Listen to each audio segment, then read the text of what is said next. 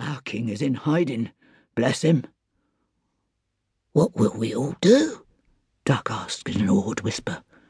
"Run away to the mountains, I suppose," said Uncle Kestrel. He looked worn out at the idea. "I've run from them for months now, but you five might stay if you wished, I think. This is a funny thing." He glanced at Gull and began to whisper. I do not think Gull was listening, but it was so hard to tell. "The heathen look almost like you do. The fair hair. He's had a deal to bear, Gull, from our side, saying it was a heathen changeling, and bringing him bad luck, and from the time the heathen took him, thinking he was one of them." We all stared at Gull. "Be easy on him," said Uncle Kestrel. "As you see, they gave him back. This was in the Black Mountains, but he was not himself after that. Our men said he carried the heathen spells, and they might have killed him but for your father." "How awful!" Robin said in a very high voice, like a sneeze or an explosion. "True," said Uncle Kestrel. "But we had our good times." Then for quite a while he sat and told us jokes about people we did not know and things we did not understand to do with fighting. I'm sure he meant to cheer us up.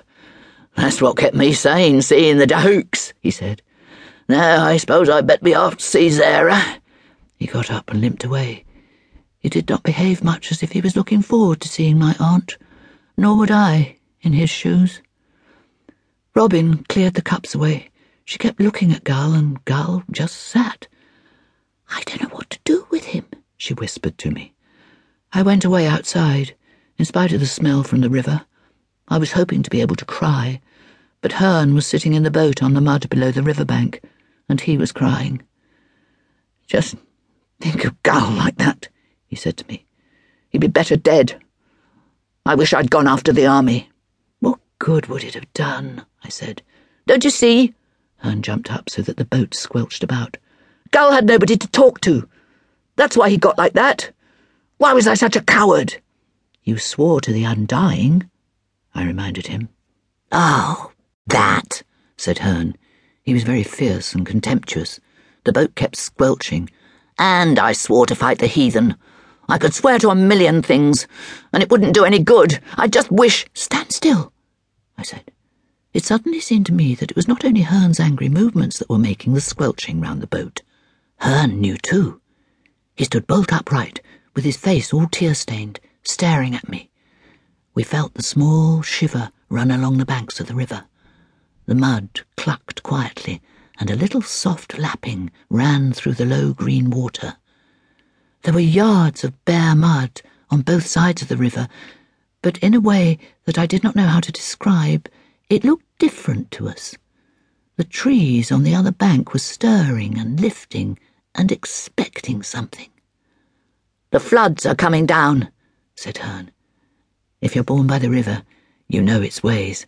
"Yes," I said, "and they're going to be huge this time." Before we could say any more, the back door crashed open and Gull came out. He came out stumbling, feeling both sides of the door and not seeming to know quite where he was. "The river," he said. "I felt the river." He stumbled over to the bank. I put out both hands to catch him because it looked as if he was going to walk right over the edge. But he stopped on the bank and swayed about a little. "I can hear it," he said. "I've dreamt about it. The floods are coming." He began to cry, like Robin sometimes does, without making a sound. Tears rolled down his face. I looked at Hearn, and Hearn looked at me, and we did not know what to do. Robin settled it by racing out of the back door and grabbing Gull in both arms. She hauled him away inside, saying, "I'm going to put him to bed, it's frightening." "The floods are coming down," I said. "I know," Robin called over her shoulder. "I can feel them. I'll send Duck out." She pushed Gull through the door and slammed it. Hearn and I pulled the boat up. It was horribly hard work because it was stuck a long way down in the mud. Luckily, Hearn is far stronger than he looks. We got it up over the edge of the bank in the end. By that time, the sick green water was racing in swelling snatches, some of them so high that they slopped into the grooves the boat had left. "I think this is going to be the highest ever," Hearn said. "I don't think we should leave it here, do you?" "No," I said. "We'd better get